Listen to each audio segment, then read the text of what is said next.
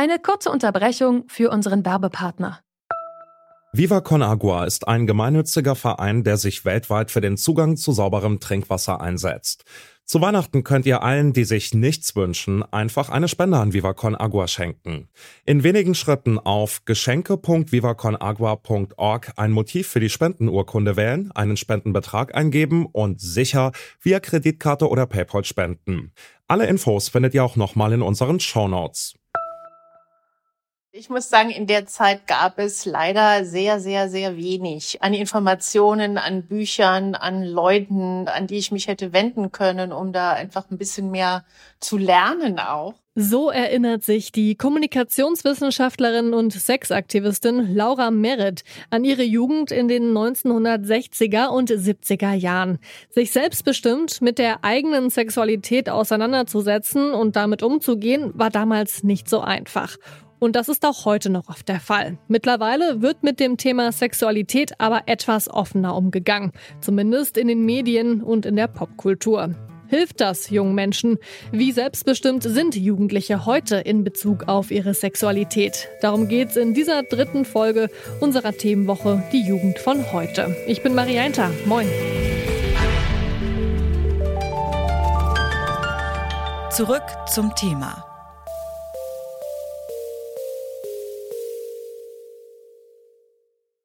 Die eigene Sexualität zu entdecken und zu verstehen, das ist oft gar nicht so einfach. Gerade in einer Gesellschaft, in der Sexualität für viele noch immer ein Tabuthema ist und sich bestimmte Normvorstellungen über Geschlecht und sexuelle Orientierung hartnäckig halten. Was bedeutet es eigentlich, sexuell selbstbestimmt zu sein? Unter anderem damit befasst sich der Dresdner Verein Gerede e.V., der sich für sexuelle und geschlechtliche Vielfalt engagiert. Anne Liebeck gibt dort Workshops für Jugendliche, Pädagoginnen und Sozialarbeiterinnen. Sexuelle Selbstbestimmung bedeutet für sie Einerseits natürlich ein Bewusstsein und ein Wissen um meine sexuellen Rechte, aber das bedeutet auch, dass ich das Selbstbewusstsein habe, zu Dingen Ja oder Nein sagen zu können. Und einfach äh, darum zu wissen, dass ich mich ausprobieren darf und neugierig sein darf, dass ich aber nicht alles machen muss, was ich nicht möchte. Sie arbeiten ja selbst viel mit Jugendlichen zusammen. Was beschäftigt denn diese Jugendliche vor allem, wenn es um das Thema sexuelle Selbstbestimmung geht? Welche Themen kommen da vor allem auf? Tatsächlich ist ganz häufig das Thema Aufklärung ganz präsent. Denn wenn wir zum Beispiel Jugendliche zum Thema Aufklärung befragen, wie die Aufklärung in der Schule ist, dann ist die meistens nicht so gut. Und Jugendliche wissen zum Beispiel, dass Pornos kein realistisches Bild von Sexualität darstellen, aber es gibt kaum andere Quellen, die ihnen bekannt sind, die sie nutzen können. Manchmal kennen sie noch TikTokerInnen oder YouTube-Kanäle, die sie nutzen können, aber in der Regel sind sie da so ein bisschen verunsichert und fühlen sich tatsächlich auch in Zeiten der Digitalisierung und des von Social Media immer noch so ein bisschen allein gelassen mit dem Thema. Oft bekommt man ja das Gefühl, dass Jugendliche heutzutage eigentlich schon ziemlich genau wissen, was sie wollen und viel aufgeklärter sind als Jugendliche ja vor 20, 30, 40 Jahren. Äh, haben Sie dieses Gefühl auch? Und wenn ja, welche gesellschaftlichen Strukturen erschweren aber dieses neu gefundene Selbstbewusstsein? Ja, ich glaube, einerseits gibt es eine Sexualisierung auf jeden Fall, wenn wir uns zum Beispiel Werbung anschauen oder auch Medien wie Filme oder Serien. Dort ist Sexualität viel, viel freizügiger dargestellt und andererseits ist, sind viele Themen immer noch auch ein großes Tabuthema. Zum Beispiel das Thema Masturbation oder das Thema Menstruation. Und das bringt uns natürlich so ein Stückchen weit auch in den Zwiespalt, weil wir einerseits denken, Jugendliche müssten schon alles wissen und andererseits sind sie aber mit vielen Fragen, die schambehafteter sind, auch so ein bisschen alleine gelassen. Denn Lehrkräfte denken oft, okay, das wissen die schon alles und Eltern denken, da haben die wahrscheinlich viel mehr Informationen zu als wir. Aber das ist ja nicht immer der Fall. Und da ist es, glaube ich, wichtig, dass es die Möglichkeit gibt, sich zu informieren. Und dort ist es zum Beispiel auch hilfreich, wenn sich Schulen außerschulische Bildungsprojekte einladen. Die AIDS-Hilfen oder auch wir bieten eben Projekte an, die zum Beispiel diesen Fokus haben, wo dann auch Menschen extern an die Schule kommen, die dann wieder weg sind, wo man anonym seine Fragen stellen kann. Die schreibt man auf den Zettel, die werden vorgelesen und beantwortet. Und dann ist das was anderes, als wenn ich mit einer Person, die ich kenne, face-to-face -face über Fragen debattiere, die vielleicht auch ein bisschen unangenehm oder schambehaftet sind.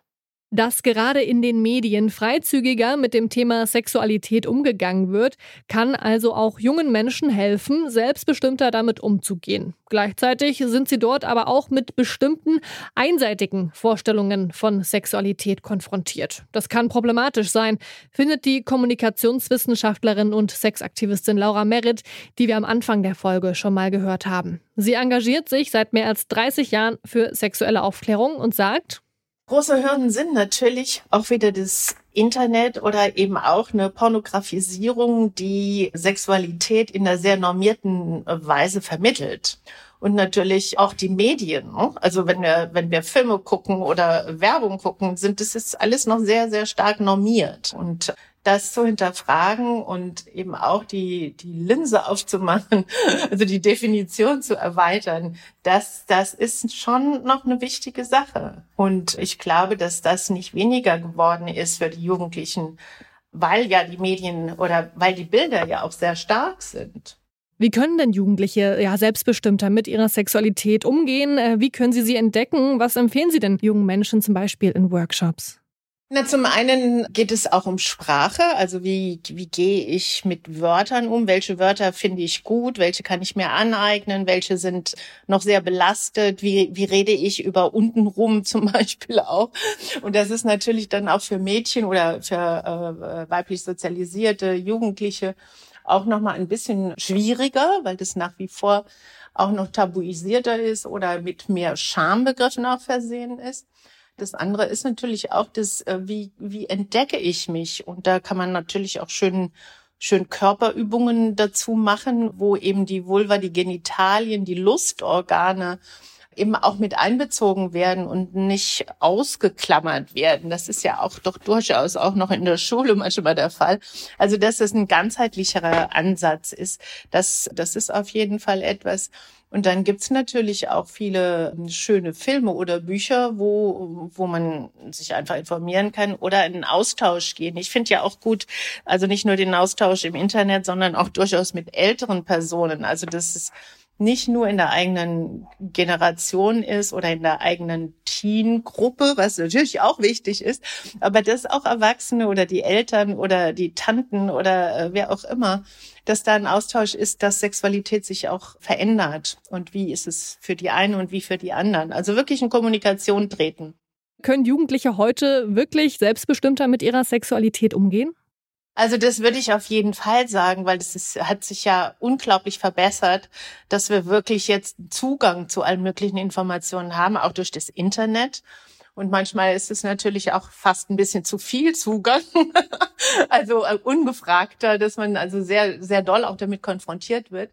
Aber die positive Seite davon ist ja, dass also doch ein großer Austausch stattfindet, dass auch die öffentlich-rechtlichen Medien sich mit dem Thema viel stärker auseinandersetzen, dass es eben Angebote gibt in Form von Workshops, in Form von auch altersgemäßen Büchern, auch feministische Pornografie, also die, die ja nicht vergessen werden darf, also dass wir einfach auch andere Bilder vermitteln.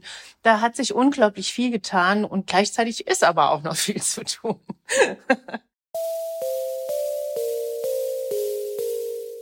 Der Zugang zu Informationen ist auf jeden Fall einfacher geworden. Aber Sexualität ist für viele immer noch ein schambehaftetes Thema. Trotzdem ist Kommunikation einer der wichtigsten Schritte für einen selbstbestimmteren Umgang mit der eigenen Sexualität. Ob innerhalb der Familie, mit Freundinnen, bei Beratungsstellen oder in der Schule, wichtig ist, dass es dabei kein richtig und falsch gibt. Es gibt individuelle Wege, sich mit der eigenen Sexualität auseinanderzusetzen.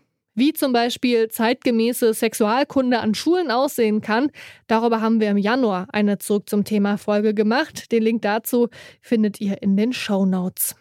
Das war die dritte Folge unserer Themenwoche, die Jugend von heute. Morgen geht es dann um die Zukunftsängste von jungen Menschen. An dieser Folge hier mitgearbeitet haben Henrike Heidenreich, Annika Seiferlein und Alea Rentmeister. Produziert hat Florian Drexler und Chef vom Dienst war Oliver Haupt. Mein Name ist Marianta. Tschüss. Zurück zum Thema vom Podcast Radio Detektor FM.